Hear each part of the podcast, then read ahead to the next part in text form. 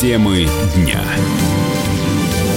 Вы слушаете радио «Комсомольская правда» в студии Игорь Измайлов. Производитель фризиума подал заявление на регистрацию препарата в России. Об этом сообщила глава Департамента лекарственного обеспечения Минздрава Елена Максимкина. По ее словам, экспертиза лекарства может завершиться уже к марту будущего года. Однако директор по методической работе детского хосписа «Дом с маяком» Наталья Сава считает, что сроки могут затянуться. Например, для того, чтобы ну, вообще зарегистрировать, и ребенок ну, увидел этот препарат, уходит вообще там полтора-два года и больше. По поводу Фризиума они обещают э, ускоренную регистрацию, прямо ускоренную, с учетом того, что он уже был зарегистрирован. Но насколько это все будет ускоренным, с нашим Минздравом очень сложно вообще планировать. Ну, я не очень верю в эти вещи, хотя нам пообещали, да, что к марту 2020 года они его зарегистрируют. Которые они обещали, да, допустим, сделать э, в 2019 году, вот, э, они пока еще не появились и будут только в 2021.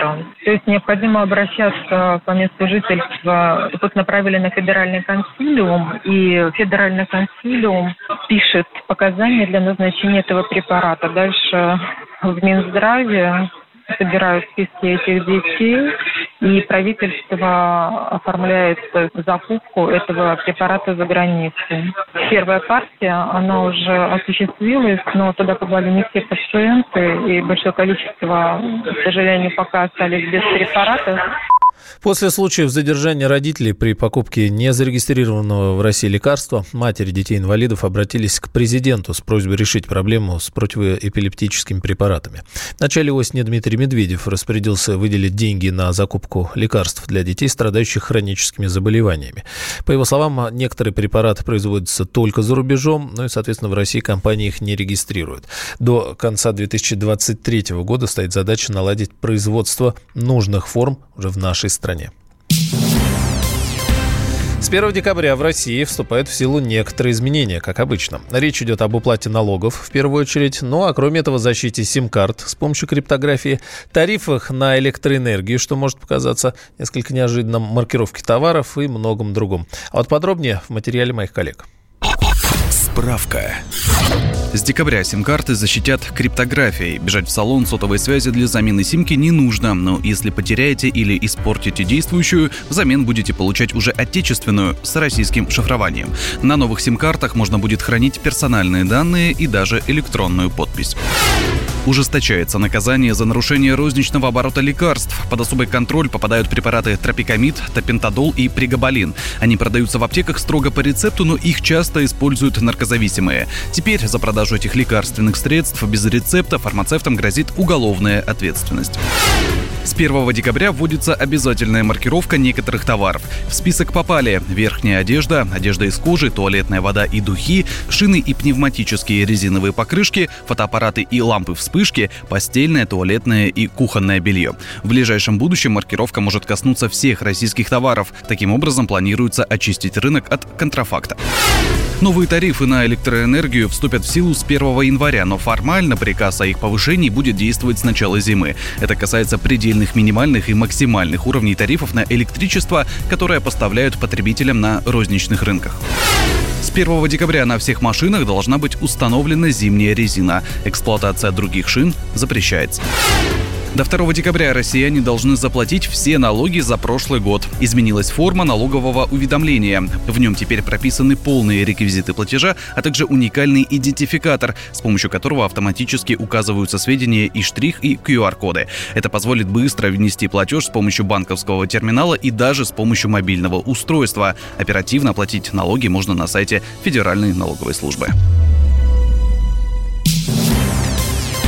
В Беларуси задержали мать убитого на Урале девятилетнего мальчика. Ее доставят на место преступления в Екатеринбург. Поиски отца ребенка пока продолжаются. С подробностями корреспондент «Комсомольской правды» Олег Галимов предварительной информации, мальчик стал жертвой собственных родителей, которые состояли в религиозной секте. Пропажу ребенка заметила его тетя, когда мать мальчика вернулась на родину в Беларусь без сына. На вопросы силовиков о том, зачем они убили девятилетнего мальчика, она призналась, что она вместе с мужем изгоняла из него таким образом бесов. На месте преступления в съемной квартире на улице Дорожной в Чкаловском районе Екатеринбурга была найдена Библия, а также плетка, которой предположительно и избивали ребенка. Кроме этого, по имеющейся у нас информации, в момент убийства в квартире находились и другие члены секты, которые наблюдали за всем происходящим. Сейчас сыщики Следственного комитета работают над тем, чтобы доставить жительницу Беларуси обратно в Екатеринбург для проведения следственного эксперимента. Что же касается отца ребенка, то известно, что он является уроженцем Алтайского края и избежал вместе со старшим сыном. Его поисками также занимаются сыщики уголовного розыска. По словам соседей, они практически никогда не видели семью, которая проживала на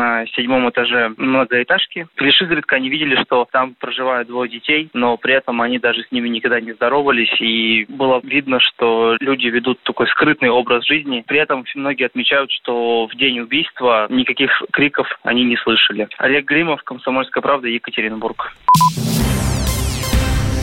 ВАДА вводит санкции против российских спортсменов, потому что не хочет честной конкуренции в спорте. Об этом в эфире радио «Комсомольская правда» рассказала конькобежка, чемпионка мира и Европы Ольга Фаткульна. По ее словам, нашу страну отстраняют от соревнований незаслуженно.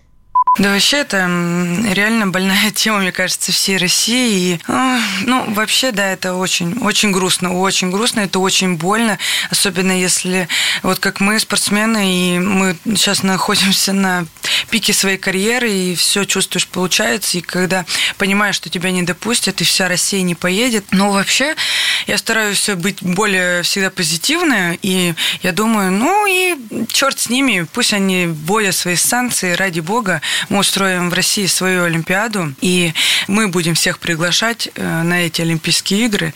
Еще круче и знать не будет. Я вообще настолько патриот, что из Челябинска не могу уехать, как-то выступать за другую страну.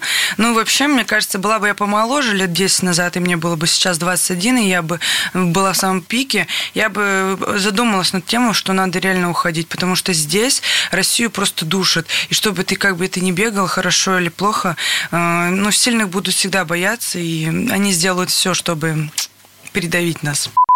Накануне комитет ВАДы рекомендовал запретить России проводить международные соревнования в течение четырех лет. А кроме этого, лишить сборную, нашу сборную, выступать под своим флагом, возможность выступать под своим флагом на крупных турнирах. Исполком агентства примет решение по этому поводу.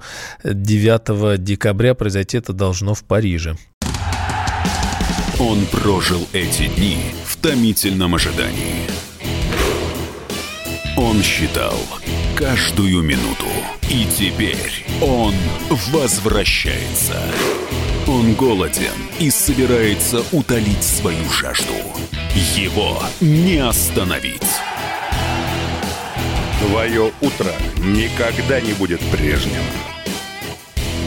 Максим Шевченко. В понедельник в 8 часов по Москве. Главное – доживи.